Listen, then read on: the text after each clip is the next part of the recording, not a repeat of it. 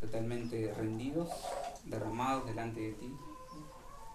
Señor, anhelamos escuchar tu voz, anhelamos, Señor, que tú nos enseñes, Señor, la manera en que debemos vivir, la manera, Señor, en que tú, Señor, nos miras con agrado. Señor, te damos gracias y te pedimos que te quedes con nosotros en el resto de esta reunión. En el nombre de Jesús. Amén.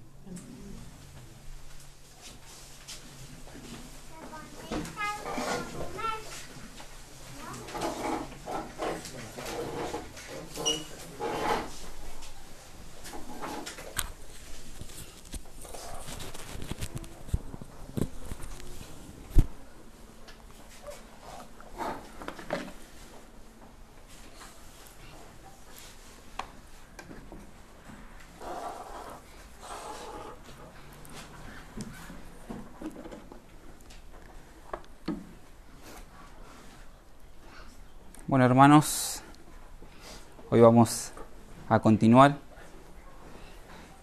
con esta serie que venimos viendo de Marcos, así que los invito a abrir sus Biblias en el Evangelio de Marcos.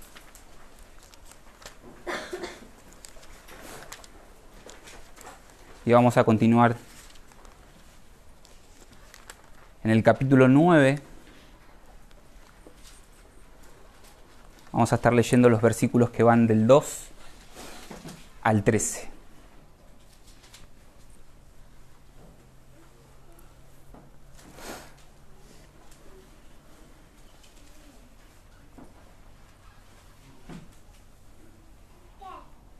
Y dice así. Seis días después, Jesús tomó con él a Pedro, a Jacobo y a Juan, y los llevó a ellos solos a un monte alto. Y se transfiguró delante de ellos. Sus vestiduras se volvieron resplandecientes, muy blancas, tal como ningún lavandero sobre la tierra las puede blanquear. Y se les apareció Elías junto con Moisés, y estaban hablando con Jesús. Entonces Pedro dijo a Jesús, Rabí, bueno es que estemos aquí. Hagamos tres enramadas, una para ti, otra para Moisés y otra para Elías. Porque él no sabía qué decir, pues estaban aterrados. Entonces se formó una nube que los cubrió y una voz salió de la nube. Este es mi Hijo amado, oigan a él y enseguida miraron en derredor, pero ya no vieron a nadie con ellos, sino a Jesús solo. Cuando bajaban del monte, Jesús les ordenó que no contaran a nadie lo que habían visto, hasta que el Hijo del Hombre resucitara de entre los muertos. Y se guardaron para sí lo que fue dicho, discutiendo entre sí qué significaría eso de resucitar de entre los muertos. Le preguntaron a Jesús, ¿por qué dicen los escribas que Elías debe venir primero? Es cierto que Elías, al venir primero, restaurará todas las cosas, les dijo. Y sin embargo, ¿cómo está escrito del Hijo del Hombre que ha de padecer mucho y ser despreciado? Pero yo les digo que Elías ya ha venido y que le hicieron cuanto quisieron, tal como está escrito de él. Oramos. Señor, nos encomendamos a ti y apelamos a tu Espíritu, Señor, para que trabaje en nuestras vidas, para que trabaje en nuestras mentes, en nuestros corazones, y que tu palabra, Señor, tenga efecto en nosotros ese efecto, Señor, que nos lleve a, producir frutos, frutos que sean de agradable olor delante de ti, Señor. Señor, ilumínanos con tu verdad. Señor, somos incapaces por nuestras capacidades de entender, Señor, la profundidad de quién eres. Pero Señor, en tu gracia y en tu misericordia, aún Señor nos muestras, nos permites ver tu gloria, Señor, y te pedimos que podamos, Señor, meditar en tu palabra en, en este momento, Señor, y que salgamos con corazones transformados. En el nombre de Jesús. Amén.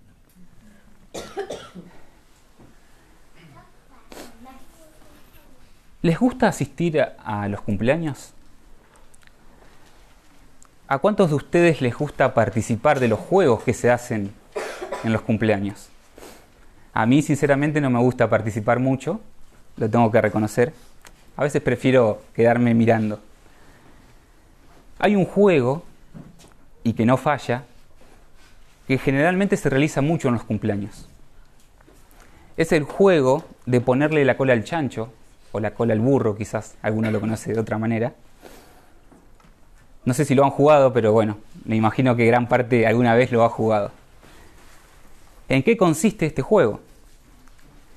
El propio nombre ya nos está dando una idea de, qué se trata. Pero bueno, ¿cómo funciona este juego? Bueno, se forman equipos generalmente de a dos personas. A uno se le vendan los ojos que va a ser el mismo que le va a colocar la cola al chancho. Y el otro eh, va a ser su guía. Al que se le venda los ojos, se lo marea un poco y ya estaría listo para comenzar. La otra persona, su compañero, hace de guía marcándole el camino con su voz hacia el objetivo. La clave del juego está en que el participante debe estar sumamente atento a la voz de su compañero guía, ya que es únicamente él quien le marcará el camino correcto. Lo difícil, y seguramente lo han visto, es que en ese momento multitudes de voces y de risas se escuchan, voces que distraen, por lo que el participante debe concentrarse y solo escuchar la voz de su guía. Caso contrario, no va a lograr llegar al objetivo. Hoy vamos a ver algo similar en donde Dios les va a comunicar a, sus a los discípulos mediante una revelación lo que sería la clave para que ellos puedan alcanzar el objetivo.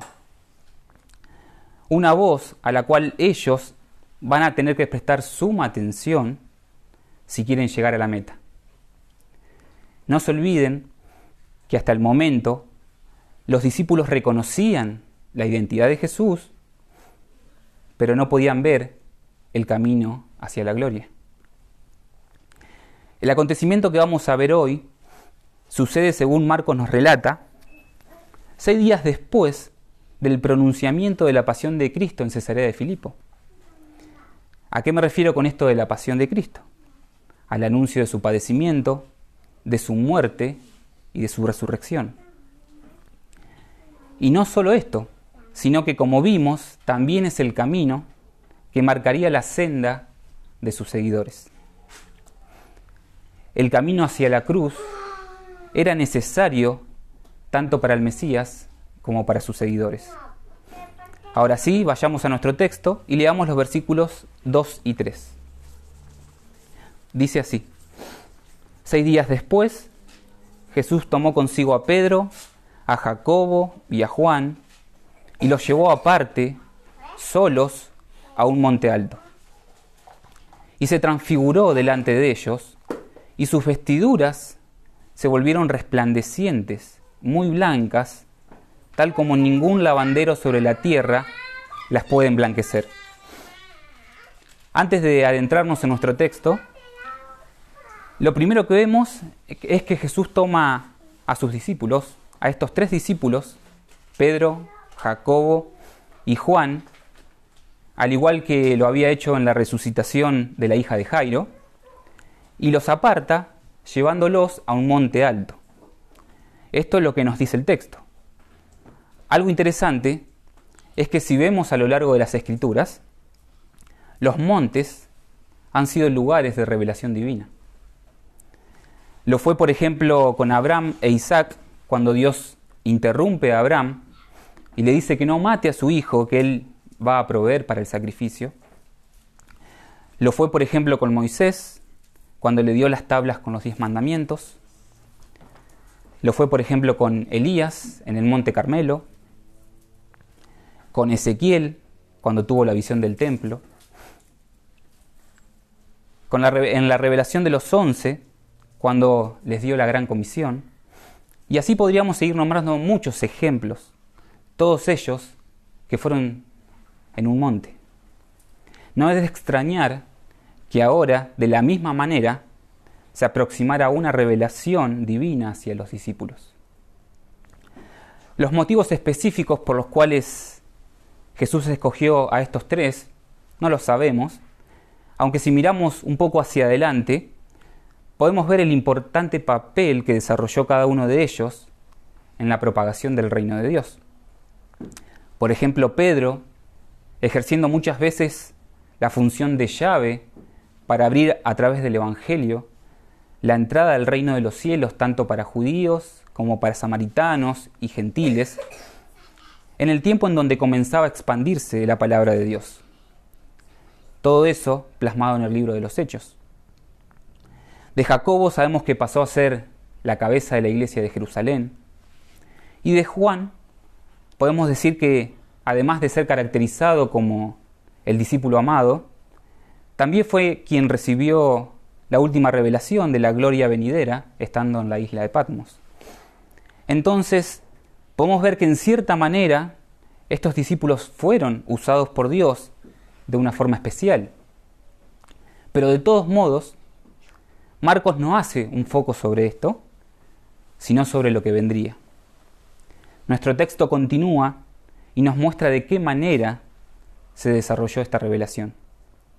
Dice que Jesús los apartó solos y se transfiguró delante de ellos.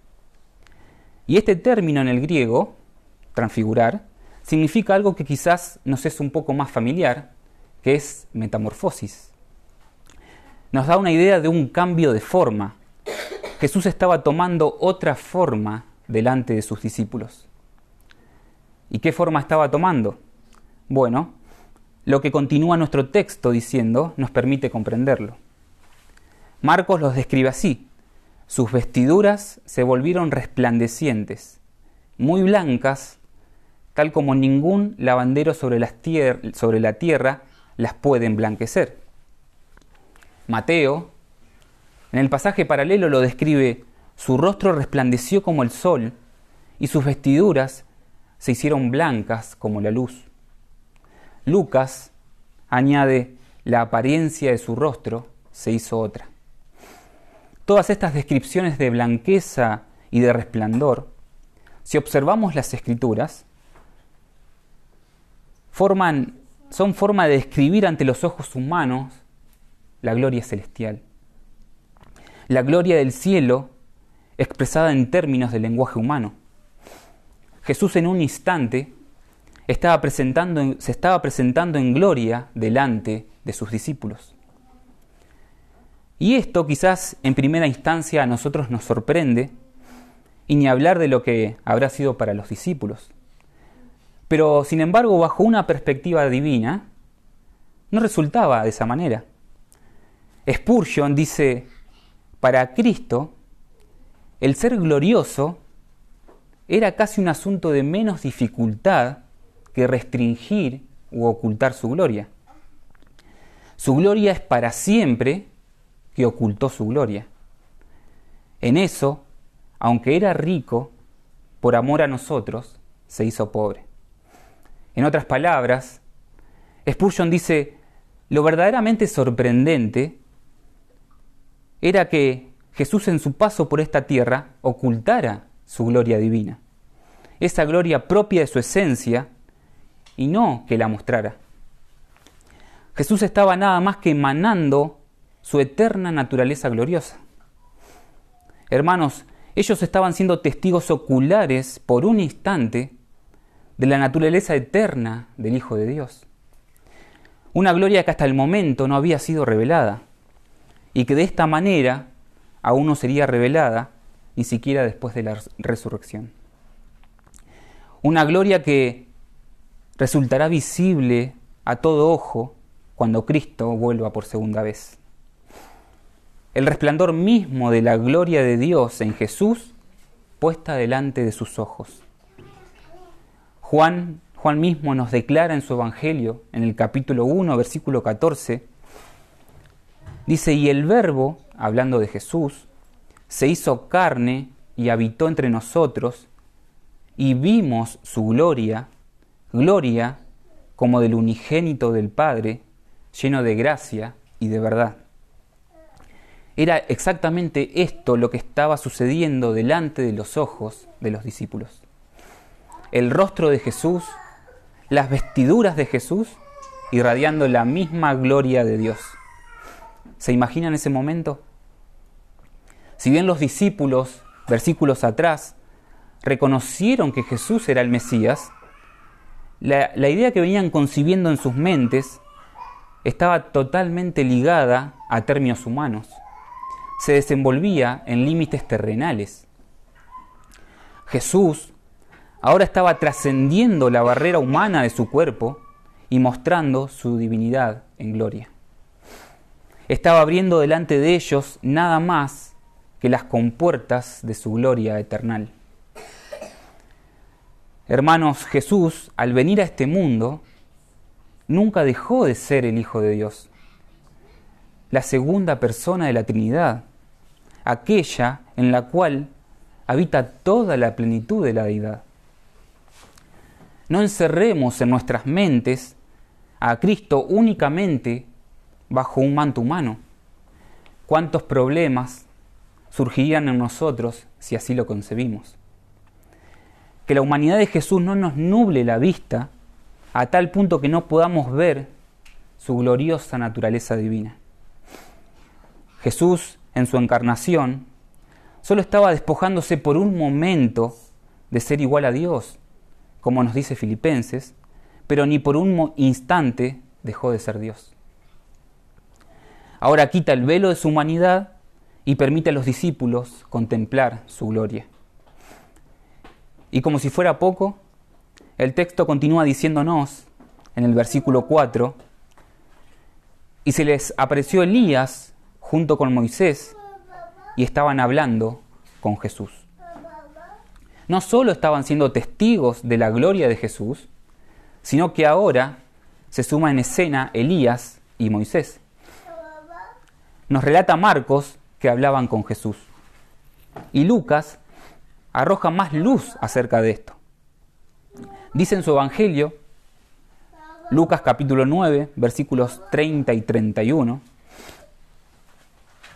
y he aquí, dice, dos hombres hablaban con él, los cuales eran Moisés y Elías, quienes apareciendo en gloria hablaban de la partida de Jesús que él estaba a punto de cumplir en Jerusalén.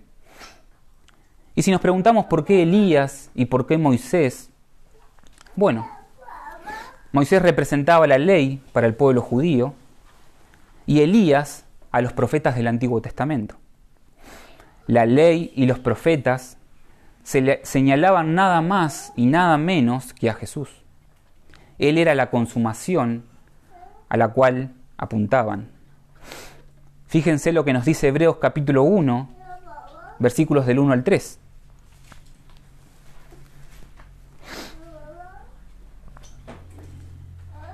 Dice así, Dios, habiendo hablado hace mucho tiempo, en muchas ocasiones y de muchas maneras a los padres por los profetas, en estos últimos días nos, nos ha hablado por su Hijo, a quien constituyó heredero de todas las cosas, por medio de quien también hizo el universo. Él es el resplandor de su gloria en la expansión exacta de su naturaleza y sostiene todas las cosas por la palabra de su poder. ¿Pueden ver la conexión? no nos deberíamos extrañar que estos dos personajes hayan aparecido en ese momento. Todo lo que ellos representaban culminaba en la persona de Jesús. Ellos dieron testimonio de Jesús. Ellos proclamaban su llegada.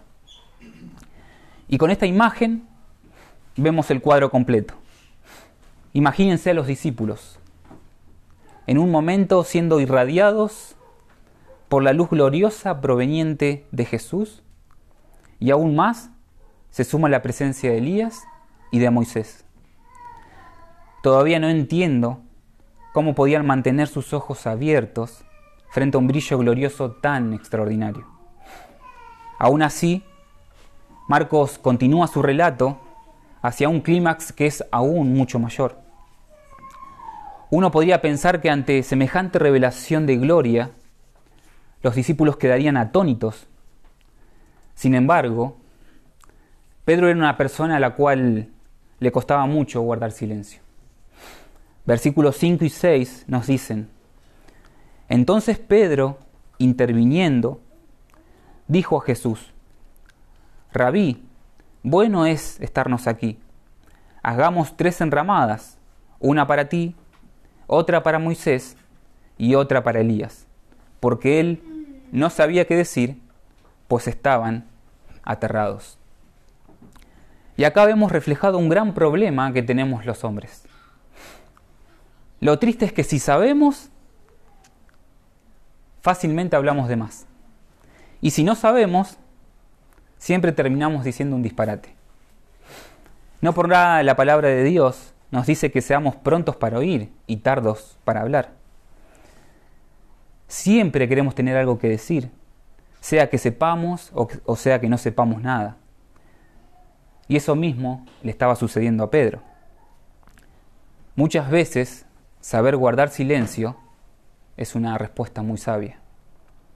En primer lugar, Pedro reconoce que es bueno que ellos estén ahí, presenciando ese momento.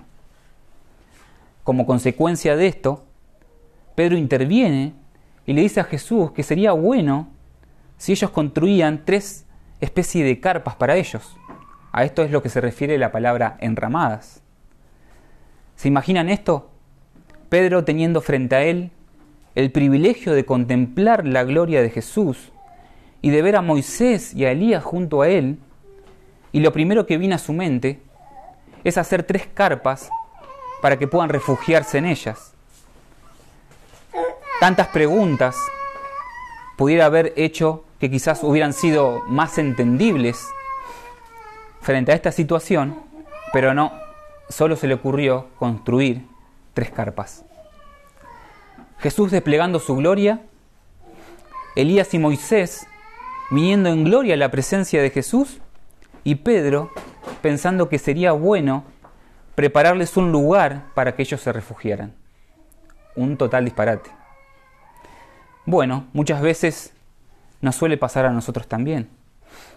Frente a la majestuosa verdad de Dios en Cristo revelada en su palabra, frente a esa gloria, en vez de contemplarla y apreciarla en su grandeza, enseguida como hombres queremos hacer algo para poder responder a ella. Es ahí donde la mayoría de las veces metemos la pata. Decimos o hacemos lo primero que se nos viene a la mente sin profundizar en las escrituras y corremos el gran riesgo de terminar diciendo o haciendo un disparate. Eso estaba pasando con Pedro. Y el motivo lo declara el versículo 6. No sabía qué decir, pues estaban aterrados. Hermanos, y espero que se me entienda bien, Dios nos permita, frente, frente a su gloria revelada en las Escrituras, en la persona de Jesús, aún también a nosotros en este tiempo, primeramente oír y luego con sabiduría hablar. Ahora es el momento en donde no Pedro sino Dios interrumpe para revelarles lo que ellos tanto necesitaban entender y que sería el porqué de la situación que estaban viviendo. El versículo 7 nos dice, entonces se formó una nube cubriéndolos y una voz salió de la nube, Este es mi Hijo amado, a él oíd. Una nube guió al pueblo de Israel en el desierto, camino a Canaán.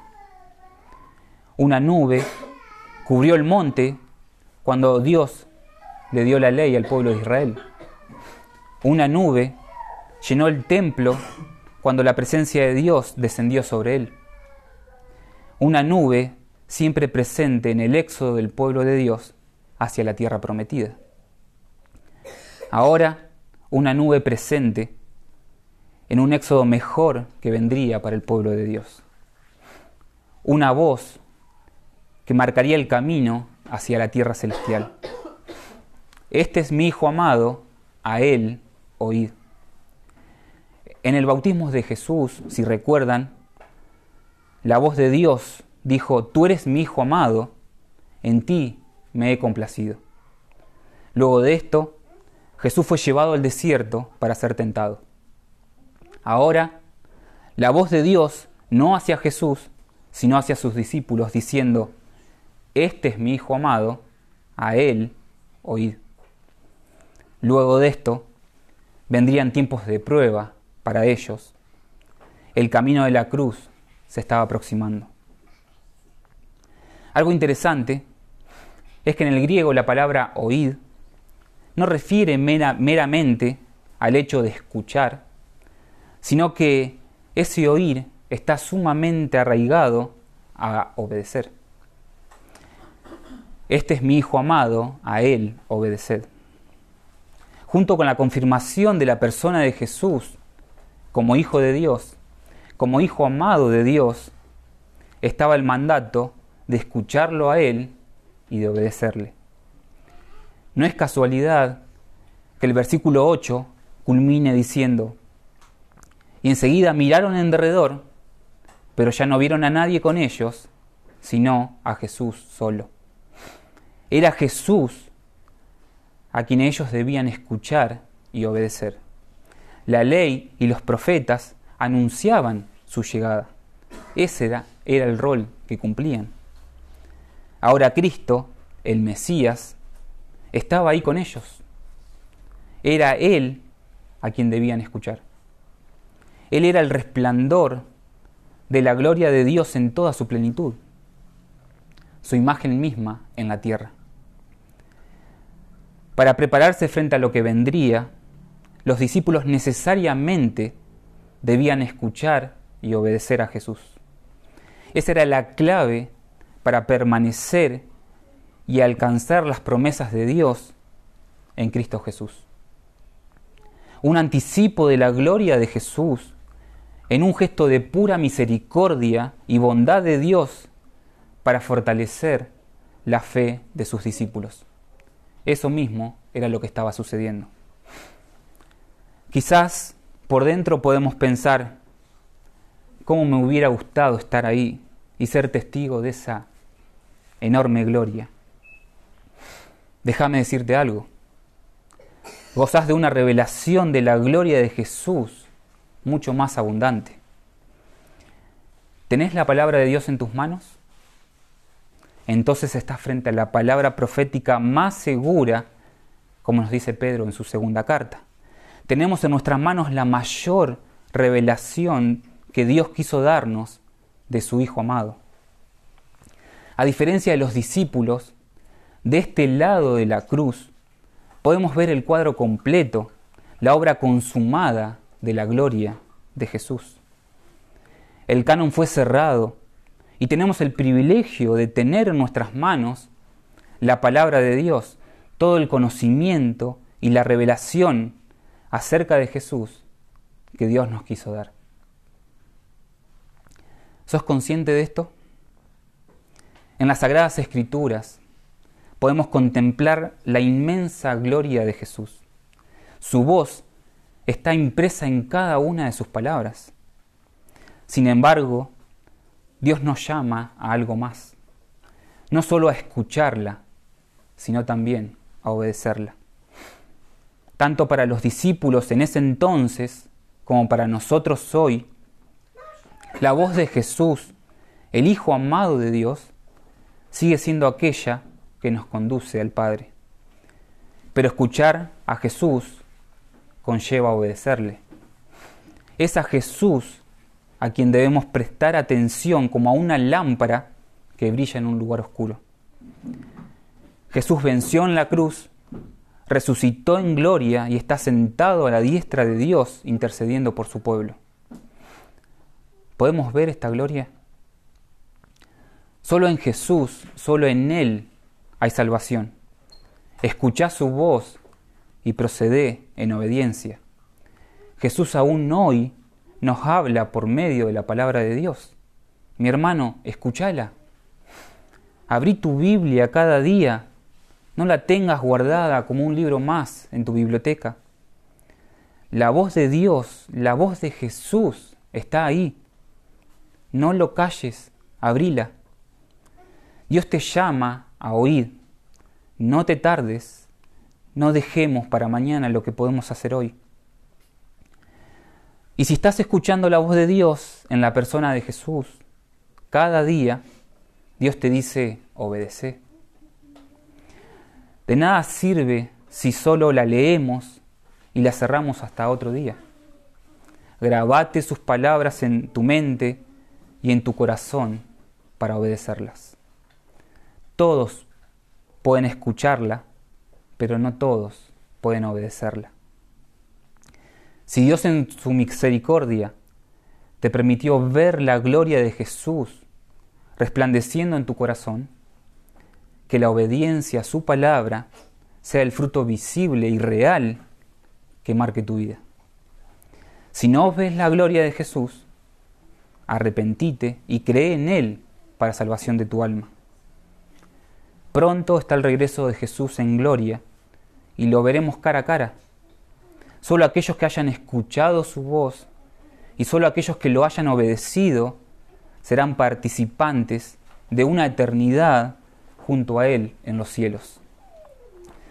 Solo aquellos que hayan obedecido su voz serán testigos fieles y partícipes de la gloria con la que vendrá en su segunda venida cuando nuestro Rey vuelva a buscarnos.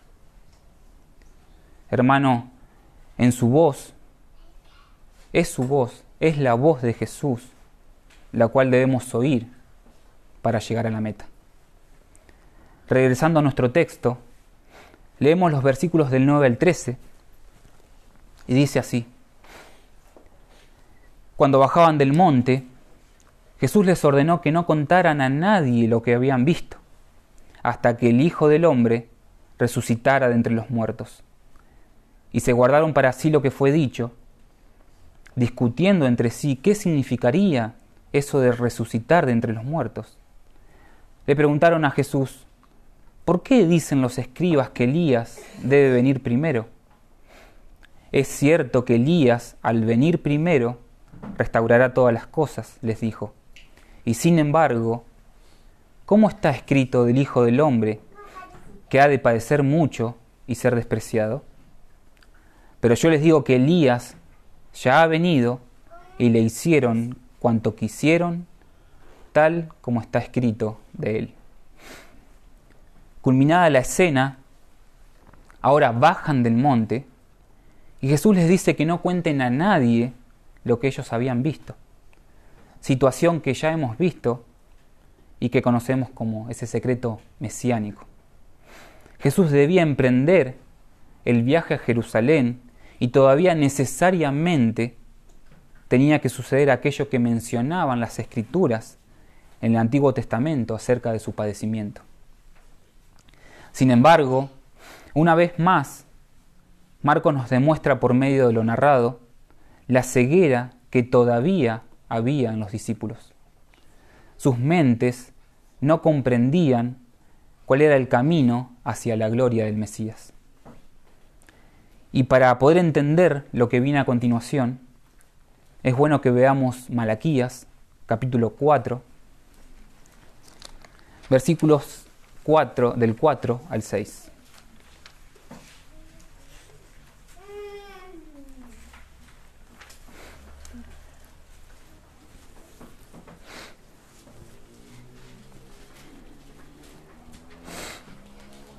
Malaquías capítulo 4, versículos del 4 al 6.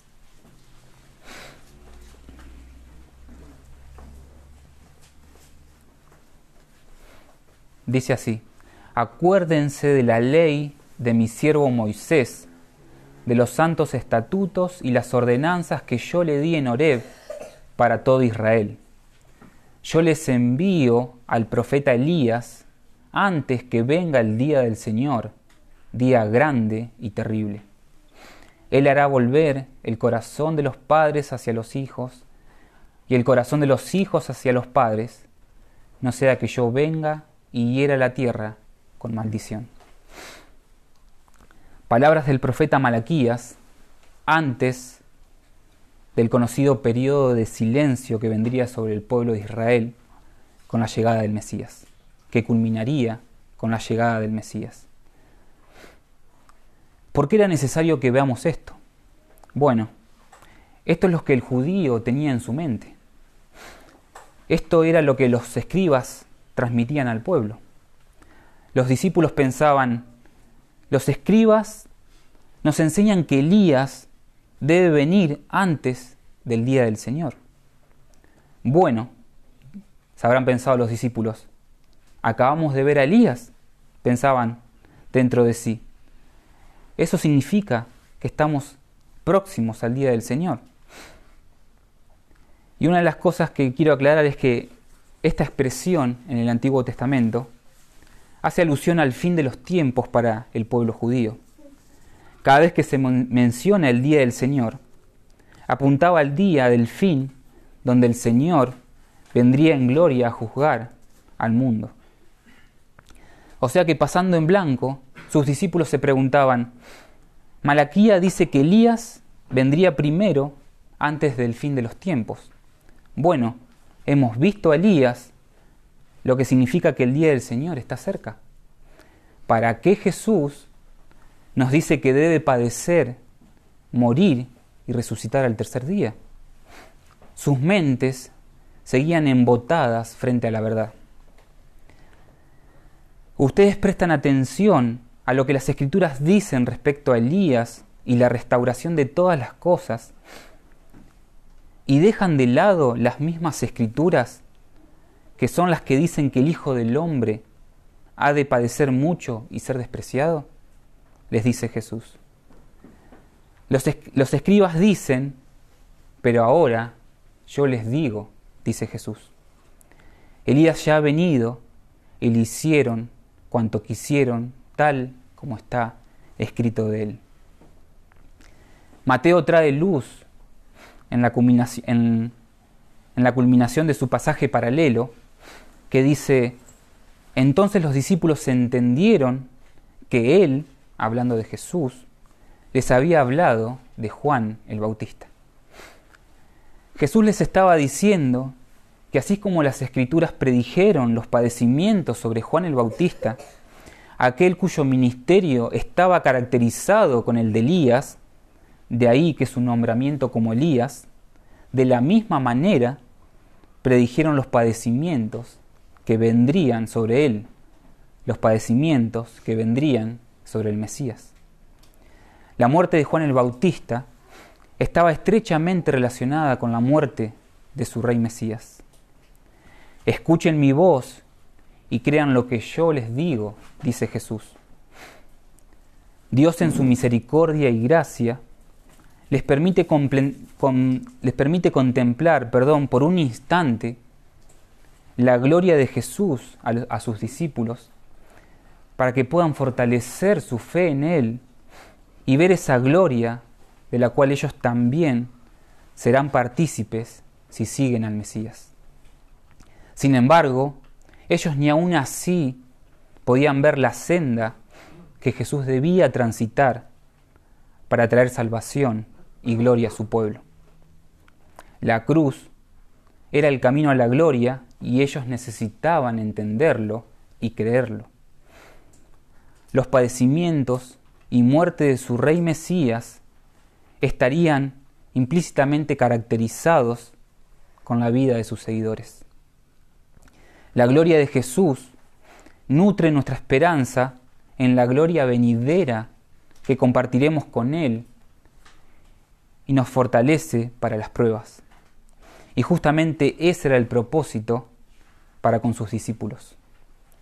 Cruz y después gloria son dos realidades que no solo estaban siendo destinadas a Jesús, sino que también a cada uno de sus seguidores. Hermanos, en primer lugar, este texto nos permite ver la gloria de Jesús en su reivindicación. Nosotros, de este lado de la cruz, podemos ver con claridad la victoria que alcanzó y la salvación tan grande que logró a nuestro favor.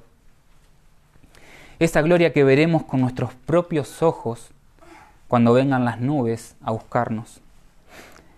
Que esta verdad nos lleva a buscar con fervor oír su voz por medio de la palabra de Dios, entendiendo y estando convencidos que aún hoy en día somos llamados a escuchar la voz de Jesús y a obedecerle.